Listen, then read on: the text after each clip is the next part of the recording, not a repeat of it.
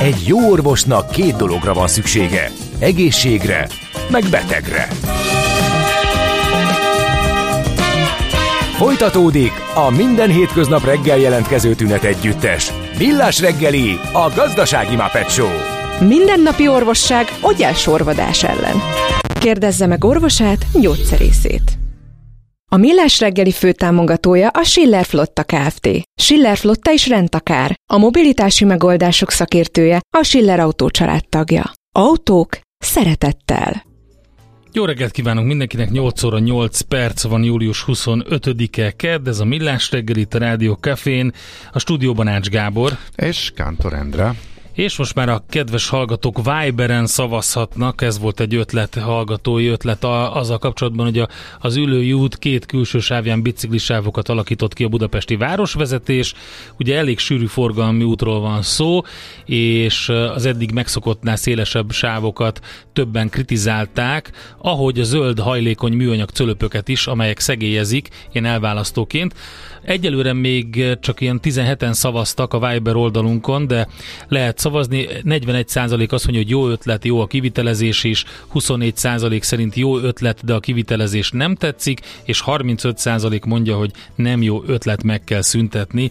Mondom, ez még csak egy kevés szavazat, úgyhogy itt lehet. Na, üzeneteket még küldhettek nekünk akár Viberen, akár SMS-ben, akár Whatsappon a megszokott számra, és um, azokkal is fogunk foglalkozni. Most azonban az a téma következik, amit bearangoztunk korábban, mégpedig uh, itt van velünk Fácán Gergely, a Volvo Hungária Kft. kereskedelmi igazgatója a stúdióban. Jó reggelt! Jó reggelt kívánok!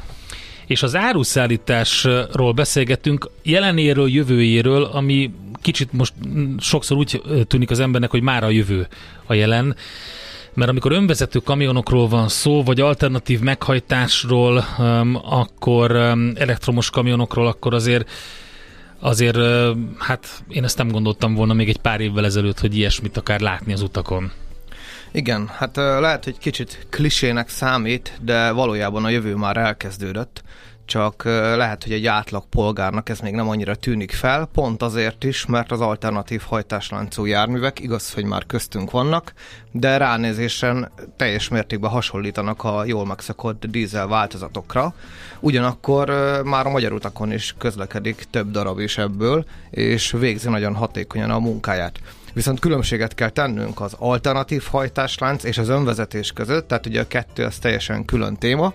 Egyébként azt kell tudni, hogy az alternatív hajtásláncú járművek nagyjából egy két-három éve kezdődtek el, hogy sorozatgyártásba kerültek több gyártónál is. Egyébként a Volvo-nál mi nagyon büszkék vagyunk arra, hogy mi voltunk az elsők, akik az összes létező terméküket már sorozatgyártásban kínálják tisztán akkumulátoros elektromos hajtáslánccal is, illetve a másik, az önvezető, amiről beszéltünk, ez egy pár évvel ezelőtt nagyobb hangsúlyt kapott, mint mostanában, és itt egyébként zárójelbe is tenném ezt a témát, ugyanis a jogi hátterek egyáltalán nem alakultak az önvezető járművek elterjedésének támogatására, tehát annak ellenére, hogy majdnem minden gyártónak léteznek koncepciós járművei, ezek forgalomba vagy logisztikai központba elérhető változatba nem, nem jelentek meg, tesztpéldányok vannak belőle. Mhm. De hogy az, hogy forgalomban nem kerülnek ki, azt értem, és még a jogi környezet az nagyon hát hogy is mondjam, dilemmás, ugye van ez a, pont ez a, ez a, ez a trolley dilemma, ami, amit sokat szoktak emlegetni az önvezető járműveknél, hogy,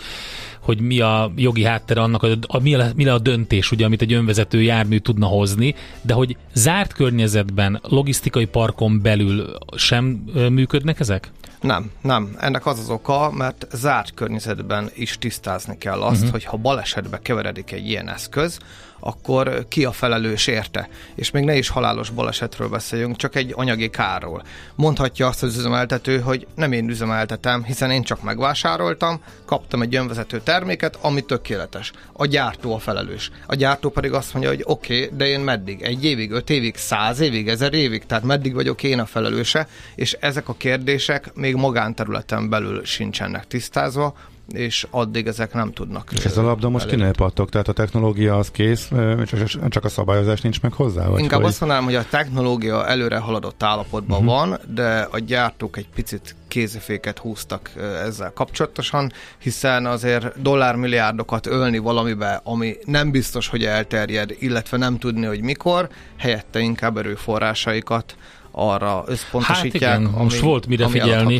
Adható. Közben visszatérnék erre az elektromos meghajtású haszongépjárművekre, vagy pontosan erre a nyerges vontatóra, ezt nekem volt szerencsém személyesen is látni a Wabereznek az egyik eseményén, amikor, amikor, amikor tesztelni is lehetett, tehát nem csak kívülről megcsodálni, és hát akkor a sor... Most az év elején volt, ugye? Most nem olyan rég. Ez most tavasszal volt, ugye? ugye? de hogy, a, hogy akkor a sor még nem, akkor a sor még nem láttam. Aki egyszer, be, aki egyszer beült egy ilyen járműbe, az, az biztos tudja, hogy ez elképesztő jó érzés, de, de, de tényleg, hogyha kívülről nézi meg az ember, akkor nem lehet megkülönböztetni egy dízel járműtől. Igen, hát pont azért is adtunk ilyen különös dekorációt és fényezést ennek a járműnek, hogy azért kitűnjön a tömegből, mert valójában egy, egy snasz fehér színnel lehet, hogy fel se tűnne átlag ember számára, hogy ez egy elektromos hajtáslánccal ellátott jármű, de nagyon büszkék vagyunk arra, hogy, hogy ez ilyen jól sikerült. Ez a jármű, ahogy te is mondtad, már fél éves, ugye január óta dolgozik, és büszkén mondhatjuk el, hogy tökéletesen látja el a feladatát. A sofőr... egy, egy pillanatra ajánljuk meg, hogy mi a feladat, mert ugye tavalyig arról beszéltünk, hogy itt ugye a szűk keresztmetszet az itt is az aksi. Ezek a járművek azért nagy távol, jellemzően a nyerges vontatók nagyon nagy távolságokat mennek. Elektromos hajtás a személygépjárművek között, személygépjárműveknél is a hatótáv az, ami meghatározza az elterjedését, nyilván még sok-sok más támogatások, stb. mellett, de a logisztikában, tehát az áruszállításban hol ez a határ, illetve milyen feladatot tudnak ellátni, hol tart most, átörtük azt a határt, hogy már a töltöttségi szinten túl vagyunk, hogy, hogy van, ahol milyen területeken lehet racionálisan, illetve gazdaságosan alternatíva, hogy egyre nagyobb számban cseréljék le őket. Hol tart ez most? Ez egy nagyon jó kérdés, és ez a leges legfontosabb témája az alternatív hajtásláncú teherjárműveknek. Ugyanis a legtöbb ember arra gondol, hogy egy nyerges szerelvényt több ezer kilométeres hatótávolságra használjuk. Ez igaz is, de ezeket a járműveket úgy hívjuk, hogy nemzetközi fúrozást végző eszközök. Uh-huh. Sokan elfelejtenek abba bele gondolni, hogy csak Magyarországon több százas nagyságrendben vannak olyan nyerges szerelvények, amelyek egyébként szemre teljes mértékben megegyeznek a nemzetközi változattal, mindenre alkalmasak, tudnának is menni nemzetközibe, de az ő fuvar feladatuk agglomerációs feladatot jelent. Tehát azok a járművek, amiket mi nagy számban megelőzünk az m 0 amikor reggel munkába jövünk, azoknak egy jelentős része nem megy a szomszédos országokba, illetve nem megy Nyugat-Európába, sőt, lehet, hogy még a szomszéd megyébe se. Valószínűleg egy, azoknak a járveknek egy nagyon nagy százaléka csak a szomszéd településre megy, hiszen nézzünk szét, mennyi hipermarket, mennyi raktár, mennyi gyártóhelység van, mennyi gyártó terület és logisztikai központ csak Pest megyén belül. Ezek a járművek erre alkalmasak, hogy ezt a nagyon sok rakodási igényt és nagyon sok lakott területet érintő fuarfeladatokat környezet, környezeti szempontokból zölden, zöld energiával és szennyezés nélkül teljesítsük. Uh-huh. És itt most mi az elvárás, hogy naponta egyszer elég, elég legyen tölteni, vagy hogy uh, mi az, amit teljesíteniük kell, mennyi fuvart visznek egy nap, mennyit futnak ezek a Hát gondolom nehezebb járművek. kiszámítani, mert ugye egy személygépjárműnél mondjuk számolnak azzal a súlyjal, ami mondjuk a személygépjármű súlya, meg mondjuk az utasok súlya, és akkor mondanak egy hatótávot, de függ attól is, hogy mennyi a légkondi használat, meg ilyesmi, de mondjuk itt azért mondjam a fuvartól is függ. Igen, itt azt kell tudni, hogy ezek az agglomerációs feladatok olyanok, hogy jelenleg is a napi fuvar feladat elvégzésének száma és mennyiségének nem a hatótávolsága korlátja, hanem a sofőrnek a vezetés ideje. Tehát azt kell látni, hogy ez a jármű olyan feladatot végez, ahol dízel változatban is 250 kilométernél nagyobb távolságot nem tett meg ugyanez a gépkocsivezető fél évvel ezelőtt, amikor még nem ezzel az autóval dolgozott, hanem egy dízellel. Tehát ezek olyan feladatok, ahol a vezetési és munkaidő lejárata után fölteszem a járművet töltőre, és mire a sofőrnek a pihenőideje meg lesz és a következő műszakot kezdheti, addigra a jármű fel van töltve. Miért? Tehát egy sofőrcserével mehetne egyből? A sofőrcserével mehetne egyből, van is rá lehetőség, ha gyors töltőre csatlakoztatom, akkor egy másfél-két órás szünettel mehet is és teljesítheti az éjszakai Aha. műszakot is. Tehát ez most egyébként ez a, óra kb. Ez a hosszú Aha. távú terv. Éppen egyébként az előbb említett üzemeltető most tervezi üzembe helyezni a gyors töltőjét, és ezzel már elérhető lesz a két műszakos menetrend is. Uh-huh. Oké. Okay. Uh, hol tart az elterjedése, illetve Min múlik az, hogy ez mondjuk azoknak a cégeknek, akik ebben az iparágban részt vesznek, megérheti? Hát azt, hogy anyagilag megérje, azt még nem látjuk, hogy ez mikor lesz, ugyanis ezt tudni kell, nem titok, hogy egy ilyen ö, nyerges vontató, de beszéltünk bármelyik elektromos teherautóról, körülbelül háromszorosába kerül a dízel változatnak. Ú, akkor itt még nagyobb a különbség, mint a személyautóknál. Igen, hatalmas a, hatalmas a különbség, nagyon nagy tömeget kell mozgatni. Ugyanakkor ö, azt tudni kell, hogy az egy kilométerre jutó guruló és gurulási költség az kb. 30%-kal kedvezőbb a dízel változatnál, de ez a guruló költség a beszerzési ár töbletet nem hozza vissza, tehát gazdasági érvek nem szólnak el ö, uh-huh. mellette. Jelenleg a környezetvédelmi tudatosság, illetve ami talán ettől még fontosabb, illetve még jellemzőbb, a törvényi presszió az, ami ezeknek az eszközöknek az elterjedését fogja garantálni. Minden gyártó cégnek, és sok esetben most már üzemeltető, fuvarozó cégeknek is CO2 kvótájuk van, amelyeket nem tudnak teljesíteni anélkül, hogy alternatív hajtásláncú járműveket ne helyeznének uh-huh. üzembe. Egyébként Európában hogy működik, hogy erre is van, tehát állam, állam azért motiválja a cégeket arra, hogy átálljanak? Tehát vannak a személy gépjármű piachoz hasonló programok, amelyek segítenek, erre példákat. vagy gyorsítják ezt a folyamatot? Különböző országok különböző módon támogatják ezt. Vannak országok, akik, akik egyelőre semmilyen módon, Magyarország is egyébként ezek uh-huh. közé tartozik, de látunk olyan, olyan nyugat-európai példát, ahol például a beszerzési ár többlet felét valamilyen módon jóváírja az állam, például adójóváírással, illetve látunk olyan országokat is, akik pedig az üzemeltetésben próbálnak kedvezményt nyújtani, például útdíj kedvezmény jár az ilyen eszközökre, vagy adott esetben útdíj mentesség, ami, ami még nagyobb támogatást jelent, illetve több esetben látunk olyat is, amikor a töltőinfrastruktúra kiépítésében nyújtanak támogatást. Úgyhogy sok példát lehet látni, egyelőre egységes megoldások nincsenek. Uh-huh. És de ezek nagyban befolyásolják nyilván a, az elterjedését, de mondjuk a Volvo-nál ez hogy működik, hogy hogyan lehet így tervezni, mikor ennyire a szabályozói környevet, meg a támogatások is meghatározzák azt, hogy milyen lehet a jövője, meg az elterjedésének a sebessége ennek az új technológiának, akkor ez hogyan határozzátok meg a következő éveknek a fejlesztéseit, illetve hogy mennyit gyártotok ezekből a kocsikból? Mi azt látjuk, hogy a törvényi szabályozások nem csak az üzemeltetőkre fognak hatással lenni, hanem a gyártókra is, ezért azt látjuk, hogy mi, mint Volvo is a, a ránk vonatkozó törvényi feltételeket csak úgy tudjuk teljesíteni, ha 2030-ra az összes eladott járművünk minimum 30%-a elektromos hajtáslánccal uh-huh. kerül kibocsátásra, viszont a Volvo azt mondja, hogy ő ezzel a szinttel nem elégszik meg. Mi 50%-ot próbálunk elérni 2030-ra, ami egyébként látva azt, hogy 2023 év közepén vagyunk, egy extrém módon rövid határidő, úgyhogy rengeteg feladatunk van, és úgy próbáljuk ezt támogatni, hogy nem csak egy terméket értékesítünk, nem csak elektromos teherautókat értékesítünk, hanem a hozzá kapcsolódó teljes szolgáltatást. Tehát töltőt is nyújtunk hozzá, töltőhálózat képítésében is tudunk támogatást nyújtani, nem direktben mi, mint Volvo, hanem szerződött partnerek közreműködésével, Ezen kívül megteremtettük a finanszírozási környezetet, tehát nem csak a termékeinket és a hozzá kapcsolódó telematikai szolgáltatásokat tudjuk megfinanszírozni, hanem a töltő infrastruktúra kiépítésében is tudunk még finanszírozási támogatást is adni. Várhatóan, hogy fog kinézni a technológiai háttér néhány év múlva? Tehát hát itt az kérdés jött, illetve... hogy, uh-huh. hogy a, a, az alternatív meghajtásoknál ugye felmerül a hidrogénüzem,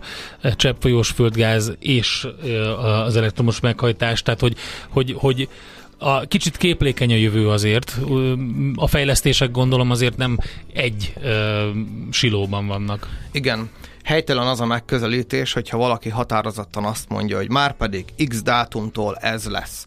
Ezt nem láthatja senki, nincsen varázsgömbünk. Mi azt tudjuk, és a Volvo azt mondja, hogy jelenleg három alternatív hajtáslánccal, illetve bocsánat, három hajtáslánccal értékesítjük járműveinket. A dízel mellett szériagyártásban van az LNG, folyékony gázzal működő járművünk, illetve az akkumulátoros elektromos jármű, és emellé be fog jönni egy negyedik hajtáslánc, ez nagyjából 2027-re tehető, a hidrogénnel működő elektromos Volvo teherautók fognak sorozatgyártásba kerülni, és mi azt mondjuk, hogy a következő 15-20 évben ezen négy jármű, ezen négy hajtáslánc párhuzamosan lesz elérhető, és adott országok, adott vevői ezek közül választhatnak, részben a törvényi feltételek teljesítése okán, részben a gazdaságossági előnyök figyelembevételével, gyakorlatilag azt mondjuk, hogy egy következő 10-20 évben négy hajtáslánc párhuzamosan fog az utakon gördülni. Helyezzük el akkor a másik kettőt. Mit tud az LNG is? Kinek érheti az meg, vagy mik szólnak mellette ellene? És nyilván a hidrogén is érdekes.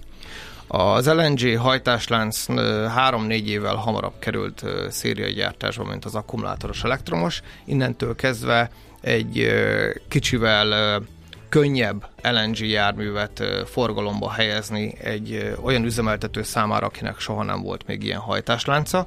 Ennek oka az, hogy a hatótávolság jelentősen nagyobb, körülbelül 1000 km megtételére képes egy tankolással, egy LNG-vel üzemelő nyerges vontató. Viszonyításképp mondom, hogy egy dízel az most ilyen 3500 kötőjel 5000 km megtételére is képes, nyilván egy tankészlettől és a rakomány súlyától függően de az 1000 kilométer az már teljesen élhető, abszolút ö, alkalmas nemzetközi fuvarfeladatok végzésére is, uh-huh. és a nyugat-európai infrastruktúra rendelkezésre is áll, tehát ö, képesek vagyunk ö, kis odafigyeléssel minden nap is akár tankolni, amennyiben ez szükséges. Ha keletre vannak fuvarfeladataink, akkor ez még nem megoldott. Uh-huh. Úgyhogy az LNG hajtáslánc... És ez az... támogatás nélkül is rentábilis lehet? Tehát ö, hosszú távú fuvarozóknak?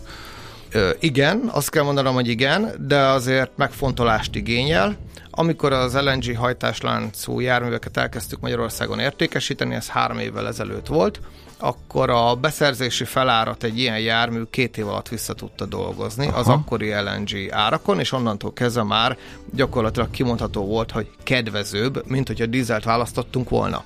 És ez ezt most, azért kell most kicsit, hogy alakultak az árak, igen? Igen, azért kell ezt kicsit óvatosan kezelni, mert a tavalyi évben, amikor a gázárak elszabadultak, akkor ez az LNG-re is vonatkozott, és sajnos volt olyan rövid időszak, néhány hónap, amikor egy kilométer megtétele akár 50%-kal is többet tudott kerülni. Igen, felborult egy picit az addigi számítás közben. Itt van egy hasonló megtérülési, azt mondja a hallgató, elég szkeptikus a szakember, kevésnek tűnik a 30% megtakarítás a guruló költségben, mert hogyha az üzemeltető napelemmel tudja előállítani az áramot, akkor 90% fölötti lesz a megtakarítás. Igen, egyébként ez egy nagyon jó visszajelzés, csak kell olyan partner, akinek van annyi energiája napelemből szerezve, hogy elektromos kamiont is tudjon tölteni. De ez a 30 százalék, amit én az előbb említettem, ez a konkrét ö, említett nyerges vontató üzemeltetésére vonatkozik, és az üzemeltető energiabeszerzési árain számolva. Uh-huh. Most hogy áll az, a LNG-s matek a jelenlegi áraknál? Jelenleg uh-huh. jó hírem van, jelenleg nagyjából olyan 4-5 százalékkal olcsóbb egy kilométert gurulni LNG járművel a dízelhez képest, úgyhogy kezd visszatérni oda az LNG üzemeltetése, ahova kellene. Egyébként ezt látjuk is, mert újra megnövekedett a magyar érdeklődés is, úgyhogy nagyjából 10-15 LNG járművünk van gyártásban, amiket az idén át is adunk, úgyhogy zöldül a nemzetközi fuvarozás is. És ha jön a hidrogén pár év múlva, akkor az mit ígér? Hát a hidrogén azért egy nagyon összetett kérdés. Itt sokan hajlamosak azonnal rávágni, hogy ez a jövő, és ők ebben hisznek. Én azt gondolom, hogy ilyet kimondani jelenleg egyetlen alternatívára sem szabad. Nyilvánvalóan a hidrogén üzemeltetésnek vannak előnyei, amiket már látunk, például azért a, a tömegközlekedésben, a, a buszok hajtásában hamarabb terjedt el, mint a közúti áru továbbításban. Ugyanakkor azért azt tudni kell, hogy a hidrogén előállítási költségek azok, azok írtózatos magas összeget tesznek ki, a tárolása és az infrastruktúrája, annak kiépítése szintén. Én azt gondolom, hogy egy alternatíva lesz, de azt kimondani, hogy néhány év alatt mondjuk az eladott járművek, eladott teherautók 50%-át ki fogja tenni, vagy ilyen nagyobb ambíciózus számokat uh-huh. én nem mernék mondani. Én egy lassú elterjedésre uh, számítok mindenképpen. Nyilván függvényében is, hogy maga a technológia hogyan, hogyan fejlődik, meg hogy milyen gazdaságossági számítások jönnek ki Igen. pár év múlva. Uh-huh. Igen. Okay. Én azt gondolom, hogy egyelőre, ami kézzel fogható, az a tisztán akkumulátoros elektromos hajtáslánc. Itt nagyon fontos hangsúlyozni, hogy a töltési infrastruktúra elterjedésével, és egyébként Magyarországon is lesznek ilyen fejlesztések, ezek a járművek nem csak a telephelyről sugárirányban, illetve bocsánat, csillagformában 300 km-es hatótávolságra lesznek képesek, hanem köztes töltési pontokkal, vagy adott esetben az útvonalam legvégén, rakodás közben, ha a töltés lehetővé válik, akkor innentől kezdve ezek nem csak agglomerációs, hanem rövid távú nemzetközi, vagy legalábbis országos feladatok ellátására teljes mértékben adottak le, megoldhatóak lesznek. Ez azt jelenti, hogy a teljes közúti árutovábbítás folyamatainak nagyjából 20%-át is képes lesz átvenni, ha megfelelő infrastruktúra lesz hozzá. És mire ez kialakul, addigra pedig meg fogjuk látni, hogy a hidrogén uh-huh. hajtáslánc mire lesz képes, Aha. hogy ebből átvegye. Úgyhogy mi rövid távon az elektromos járművek nagyobb elterjedésére uh-huh. számítunk. Uh-huh. Oké. Okay. Nagyon szépen köszönjük, hogy fölvilágosítottál minket ez ügybe, tisztában látunk, és a következő éveket illetően, meg persze azért a technológiai fejlődés, változásokat is majd figyeljük, hogy lássuk, hogy milyen irányba halad majd ez a piac, és köszönjük szépen, hogy elfogadtad a meghívásunkat. Köszönöm szépen. Az elmúlt percekben Fácán Gergelyel, a Volvo Hungária Kft. kereskedelmi igazgatójával beszélgettünk az áruszállítás jelenéről, jövőjéről, különböző meghajtásokról, és hát az önvezető kamionokról egy, is volt egy rövid rész az elején, de alapvetően a meghajtásokról, alternatív meghajtásokról volt szó. A következő műsorszám termék megjelenítést tartalmaz. Jé, hát ez meg micsoda? Csak nem. De egy aranyköpés. Napi bölcsesség a millás reggeliben. Hm, ezt elteszem magamnak. Kicsit megelőlegezzük mesél a múlt rovatunkat, meg hát ezzel promótáljuk is, mert hogy 9 óra után Katona Csabával, Ajtai Andorról, Kossuth magyar színész rendezőről beszélgetünk, aki 120 éve született ezen a napon, és választottam egy idézetet, de aztán utána úgy gondoltam, hogy Kicserélted, nem? Azért ez volt az eredeti, Aha. amit most látsz, és utána beraktam az ajtai-tól talán leghíresebb, vagy ő által a leghíresebbé tett dalt, ezt a Tanulj meg fiacskám komédiázni, de ugye az, ez egy Zerkovic Béla dal amit ő Zerkovic Béla írt, és ugyan ajtai tette híres, úgy voltam vele, hogy mégiscsak talán jobb lenne um, egy um, eredeti ajtai gondolat, Aha. nem pedig az a dal, amivel híres lett. És akkor erre jött ez az aranyköp, és azt mondta, hogy a művész ember élete sohasem kerülhet csendes kikötőbe. Az nem is lenne jó. A motor állandóan jár. A vágyak is tovább gyötörnek. A sima tükör a felületen megtévesztő.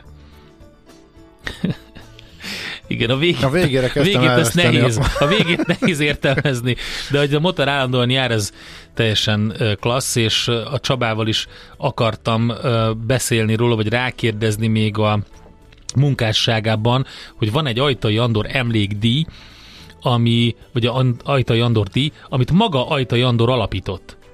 És azt mondta, hogy hogy a, a díj az a halála után értékesített balatoni nyaraló árának évi kamata. Azt minden évben azt a, az a két Víg színházi színész kapja, akik abban az évben a legjobb alakítást nyújt, hmm. nyújtják. Egy férfi és egy nő színész. Úgyhogy nagyon érdekes, hogy egy ilyet is Mondjuk azt sokszor nem értem, hogy a művészembert miért kell meg, a művészemberek miért szeretik annyira megkülönböztetni a művészembert a nem művészembert. Ja, hát mert úgy uh, definiálják a saját é, persze. törzsüket, Én értem, táborukat. hogy ezt, igen, ők kicsit kiemelik magukat a tömegből, de hogy amikor ilyen jellegű idevetek vannak, mindig úgy érzem, hogy egy, egy nem művészemberre ugyanúgy vonatkoztathatók azok a gondolatok, vagy az ő világukra is nagyjából hasonlókat föltételezhetünk, úgyhogy ez nekem mindig zökken egy kicsit, amikor a művész emberek művészemberkednek, vagy magukat kiemelve beszélnek, mint hogy nem ebben a világban élnének, vagy mintha egy teljesen különálló világot képviselnének. Na mindegy, oké. Okay. Azt mondja Bar- Barbara, Kovács Lajost mindenkinek. ha valaki nem kapcsolna egyből, vagy nem ismeri, ez a Radiohead dalra vonatkozik. Köszi a Radioheadet, így van. Amelynek a videóklipében Kovács Lajos szerepel, és egy egészen zseniális klipről van szó, és szerintem Barbó. Kovács Lajos is fantasztikus benne. Úgy és hogy... azt írja még hozzá, egy nyárslágere még hiányzik. Tegnap volt, nem kell kikövetelni. Tegnap, nem, tegnap lemaradt róla a hallgató, úgyhogy... Még lesz. Biztos lesz még, de, ne, de nem ma. Oké. Okay. Oké. Okay. régi Aztán bicikli sávos uh, sztori um, többen nem tudnak szavazni, vagy nem, nem tudom miért. A Viber oldalt meg kell keresni, Millás reggeli gazdasági Muppet Show. A gazdasági Muppet Show, így van, ezt kell keresni a Viberen, és ott egyelőre úgy néz ki a dolog, és köszönjük a sok szavazatot, már több mint 120 szavaztak, 64% szerint jó ötlet, és jó a kivitelezés is, 10% még azt mondja, hogy jó ötlet, de a kivitelezés nem tetszik, tehát alapvetően 74% mondja, hogy ez jó. A nem jó ötlet az 26%-nál tartunk, úgyhogy hogy meg kell szüntetni. Innen oda ennyiért, onnan ide annyiért, majd innen oda ezt és vissza azt emennyiért. Közben bemegyünk oda azokért és átvisszük amoda amannyiért. Mindezt logikusan, hatékonyan. Érted? Ha nem, segítünk. Észjáték. A Millás reggeli logisztikai rovata következik és arról fogunk beszélgetni, hogy évtizedes problémákra születhet megoldás az árufuvarozásban, hogyha sikerül véghez vinni mindazt a tervet, amiről szó van, évente több mint két millió nehéz tehergépjármű szeli át Magyarországot, és ez egy elég hatalmas tranzitforgalom, de lényegesen többet is profitálhatna Magyarország minőségi szolgáltatásokkal, például őrzött parkolók, szálláshelyek építésével, vagy hatékonyabb útdíj és engedélyellenőrzéssel. Maga a Magyarországi Logisztikai Szolgáltató Központok Szövetsége formált meg egy véleménycsomagot. Bíró Koppány Ajtony, az MLS KS főtitkára van itt a vonalban velünk. Jó reggelt, halló! Jó reggelt kívánok, én is köszöntök mindenkit. Na, mi az, ami, ami, ami a, ezt a milliárdos bevételt hozhatná a szövetség szerint?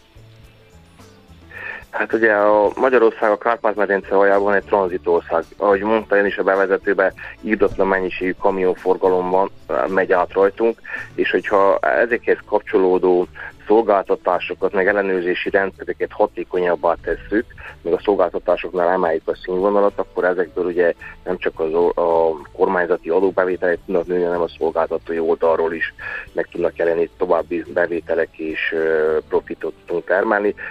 Itt a közleményben is, meg én is azt mindig azt szoktam mondani, hogy Hollandia legjobb hasonlat, ugye szinte semmilyen természeti adottságokkal nem, nem rendelkezik, viszont ideje korán felismerték azt, hogy a tengeri logisztikára ráépülő szolgáltatási portfólióval lehet jó pénzt keresni, és hát köszönjük szépen, hogy is ők jól vannak ebbe a, ebbe a témába.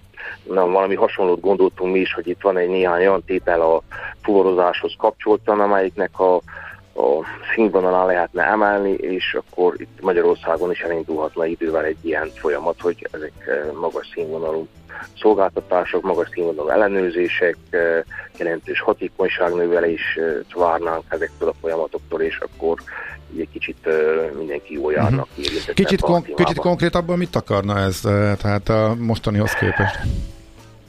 Hát ugye, ami vegyünk, egy, vegyünk, egy, vegyünk egy egyszerű, vannak. bocsánat, vegyünk egy egyszerű laikusként egy egyszerű kamiont, ami áthúz az országon most, és mondjuk meg sem áll, csak időnként, amikor a pihenő idejét el kell töltenie, akkor szépen beleül a sofőr, kinyitja ott alul a kis brekesztot, elkölti a vacsoráját, megvesz néhány üdítőt a benzinkúton, aztán végigrongyol az országon. Most nyilván lehet, hogy nem ebből célszerű kiindulni, de nagyjából ezt látjuk így laikusként kívülről.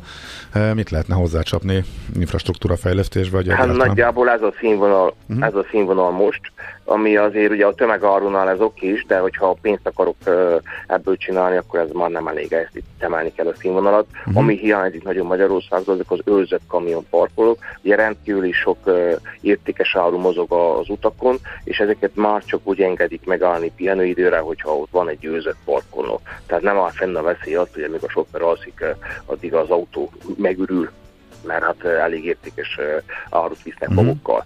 Az Európai Uniós szabályzás szerint a fülkében most már nem lehet aludni, vagyis tiltják, és hát ezt próbálják ellenőrizni, és hát közben kapunk híreket is, hogy milyen szépen tudnak büntetni Nyugat-Európába.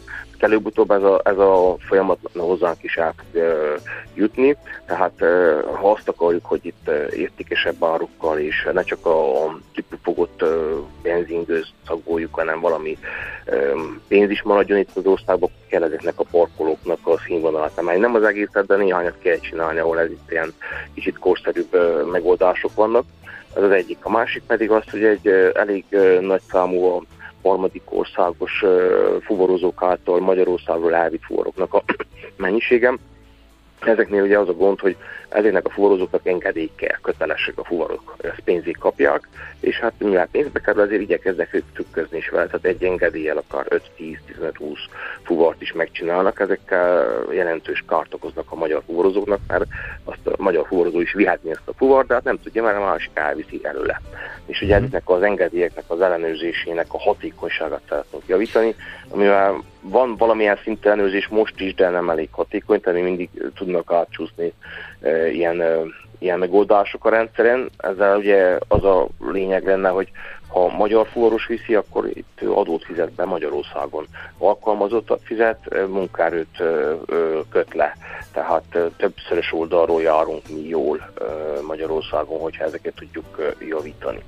Igen, ez, itt említették a közleménybe is ezt a versenyképességi kérdést, és nekem nem volt teljesen tiszta, hogy hogyan lehet versenyképessé tenni valamit, ami, ami egyébként is létezik, tehát egy tranzitország vagyunk, tehát át kell menni rajtunk, ezért nem értettem azt, hogy, hogy, hogy, hogy a versenyképesség mit fed, hogy esetleg más útvonal az vonzóbb lehet egy záruszállító számára, de akkor ezek szerint nem így értik a versenyképességet.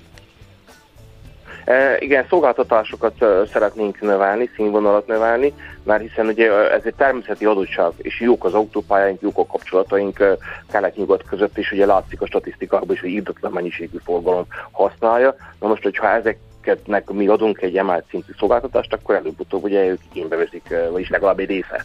Nem az egész fogja, de egy része biztos, hogy igénybe fogja venni, és hát ugye itt ezt, ezt a részt próbáljuk most ebbe a szolgáltatási színvonal ö, csomagban meg, ö, megfogni. Uh-huh. Határkeresztezéseknek a hatékonyságának a javítása, hogy ne két-három napot kelljen egy járműnek várakoznia az átléptetésre, mert annyian vannak, hanem lehessen gyorsabban átlépni. Ez is, ez is egy ilyen versenyképesség javító, mert az áru szeret szabadon mozogni. Ha akadály van az útjában, akkor keresi azt olyan, mint a folyó. Keresi, hogy hol tud akadálymentesen tovább menni. És ahol ilyen akadálymentesebb áthaladásokat látnak, tapasztalnak, arra felé fognak menni. Tehát ja, akkor ezek az, szerint tényleg, az akkor még ebből a szempontból is van versenyképesség, hogy milyen útvonalat választ, hogy nem használja ki esetleg Igen. a... Aha, Értem. Egy leragadtam ennél a... Nem Tehát, a... hogyha ő egy magas szintű, magas szintű szolgáltatást tud elérni a magyar tranziton, gyorsan át tud lépni a határon, nincsenek határkeresztezési várakozási idők, ez vonzó számukra, mm. és akkor ezt használják, mert az idő az pénz a, a logisztikába.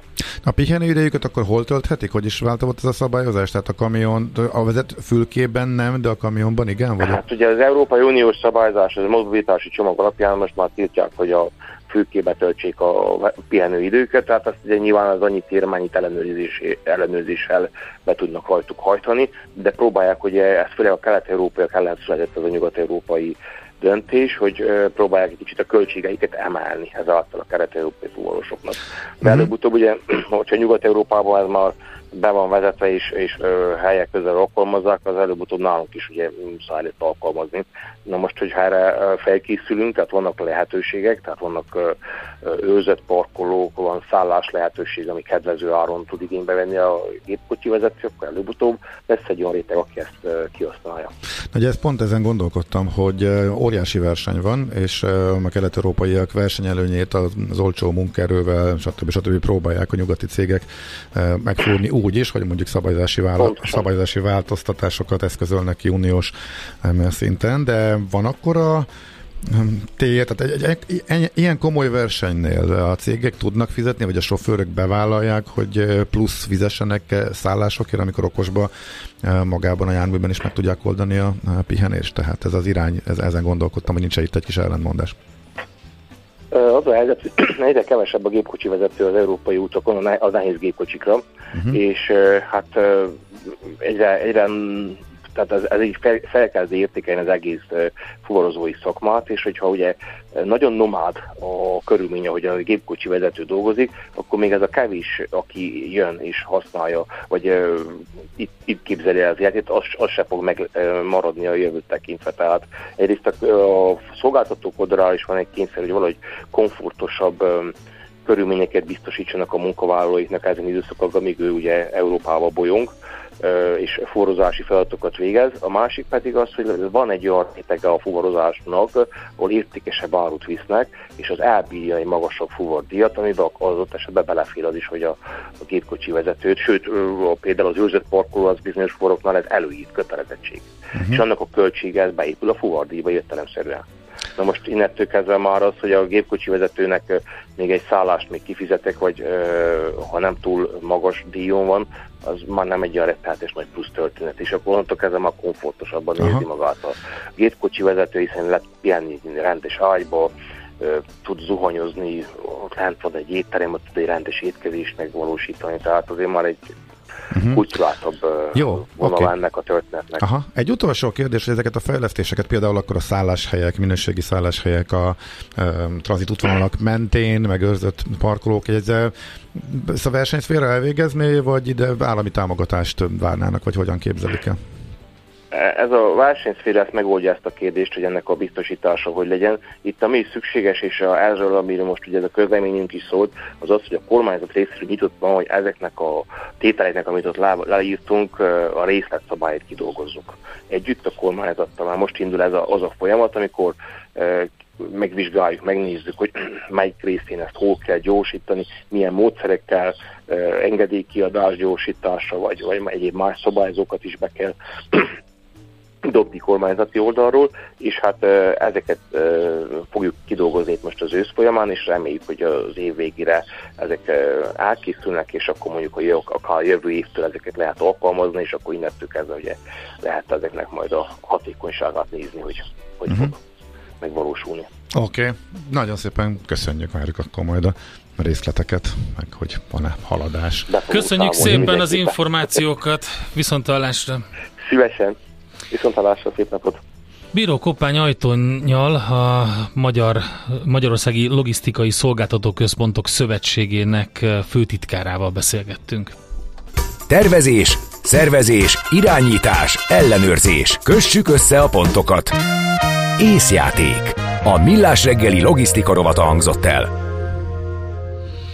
Infrastruktúra, kérdezi a hallgató, az M0-át nem tudjuk befejezni évtizedek óta írja Tamás. Hát az a nemzetközi tranzitban nem sokat segítene, hogyha irgalmatlan összegekért megfúrnánk az alagutakat ott a budai hegyvidéken, mert a, nagy részt az egyesen jönnek és az ötösön távoznak a, uh-huh. az autók. Ez jó kérdés, hogy mit lehetne még útépítésben de úgy tűnik, hogy Igen, ez én a fő az, itt az tranzitútvonal, és erre nem tudsz ellenőrzések letérni. kapcsán lennék kíváncsi arra, hogy mit tudunk tenni akkor, amikor több olyan autópálya szakasz van, ahol, hát hogy is mondjam, elég nagy dugót okozna ez, tehát ez, ahhoz, ahhoz is ki kell építeni egy, egy ellenőrző infrastruktúrát, tudod, hogy több olyan Mhm. helyet, ahol meg tudjanak meg tudnak állni. Minden esetre biztos, hogy ez, ez segítene a hatékonyságon, mert azt a fajta trükközést, azt, ami konkrétan kárt okoz, a magyar vállalkozásoknak azt, azt meg tudnák akadályozni. Jó reggelt, a napi pihenőidő eltölthető a fülkében, a heti pihenő nem több országban. akkor itt is eltérőek a szabályozás. Az USA-ban utazva eh, még eh, 1999-ben olyan kamionparkolók voltak, ahol zuhanyzó korrekt infrastruktúra volt pihenni, nem csak kamionosoknak, írja Roberto. Úgyhogy köszönjük szépen ezt is. Azt mondja, hogy eh, vagy a külső sávokat rendszeresebben kisimítanák. mondja, igen. Um, Na, oké. Okay. a Rola mikor tér vissza? Ó, Hú, ezt elfelejtettük elfelejtettük. megkérdezni. Béla, Valósz- elnézést. Az egy, igen, az egy érdekes kérdés, de az még pont egy sem más módja a közlekedésnek. Ö, A rola az az, a, amikor a vonatra felrakják a Igen. kamiont, kis Kondorosban volt egy Igen. terminál, és most már több mint tíz éve nincsenek ilyenek, megszűnt, visszaszorult. Viszont az osztrákoknál Hát, van, nem tehát még a magyar oldalon De föl igen, tudják nem em- rakni, és akkor végig megy, amikor kamion stop De van. nem emlékszem, mi volt az oka ennek, pedig, pedig beszéltünk róla annak idején, úgyhogy érdekes felvetés, egyre inkább. Egy ö, baráti borozgatás egyik fő témája volt a Rola megszüntetésének a Na jó, hülyéskedtem. Nekem tetszik a sima tükör, az az, amikor úgy érzed, hogy már nincs tennivalód. Gaben. Aha. Úgyhogy az idézetben. Értem. Igaz, hogy mindenkiben ott a művész, még ha nem is úgy hívja magát. Itt van például Czoller művésznő, és ő fogja elénekelni nekünk operett stílusban a híreket. Tanulj meg koméd... Operett. Miért, miért operett? Nem, egyébként hozzád illik az operett, ezért. Te- Jézusom. Ezt most Miért? honnan, de most honnan jött? Minden Ede? porcikámmal... Sejcica? Nem, nem. Hogy Teljesen belere. Kirázta a hideg. Ki? Sok, minden, sok mindenben Andika, egyetértek, nélküled még a mennyország is fád. sok mindenben nem értek egyet, és sok mindenben egyetértek Puzsér Roberttel. Nem ugrasz De be a, a bögőbe? legjobban azzal értek egyet, hogy az operett az egy katasztrófa. Jön a hírek Hajmási Péterrel, Hajmási Pállal és Czóler Andival, utána jövünk vissza mi.